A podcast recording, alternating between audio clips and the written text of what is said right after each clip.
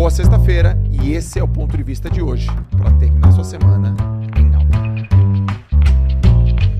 Quando que foi que eu entendi que esse era o meu caminho. Meu caminho foi assim. Eu não gostava de ler. Meu pai sempre foi um leitor, voraz. Eu não entendia muito bem por que, ele lia tanto. Ele chegava com aquele jornal de domingo, aquele negócio grande, ele cruzava a perna, uns assuntos chatos. Essa era a minha cabeça menino.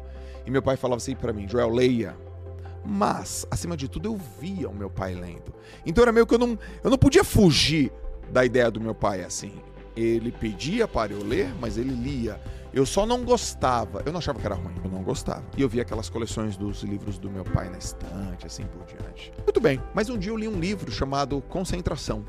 E esse livro foi importante para mim porque eu estava desconcentrado. Eu era atleta, estava ruim, eu me desconcentrava fácil e eu tinha perdido uma prova de 50 metros nado livre num campeonato júnior de natação. Eu fiquei muito chateado, treinei e na hora H eu me desconcentrei e eu perdi a prova.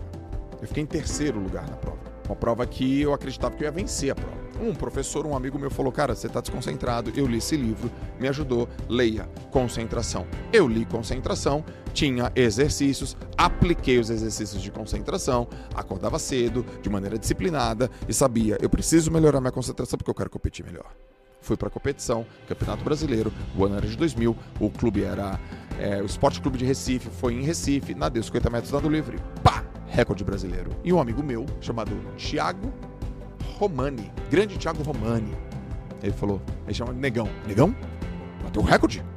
O que, que tu fez de diferente? Quer saber? Foi o livro. Eu apliquei o exercício do livro e eu entrei em flow. E aí, putz, eu tinha 19. Depois daquele dia, é livro todo dia.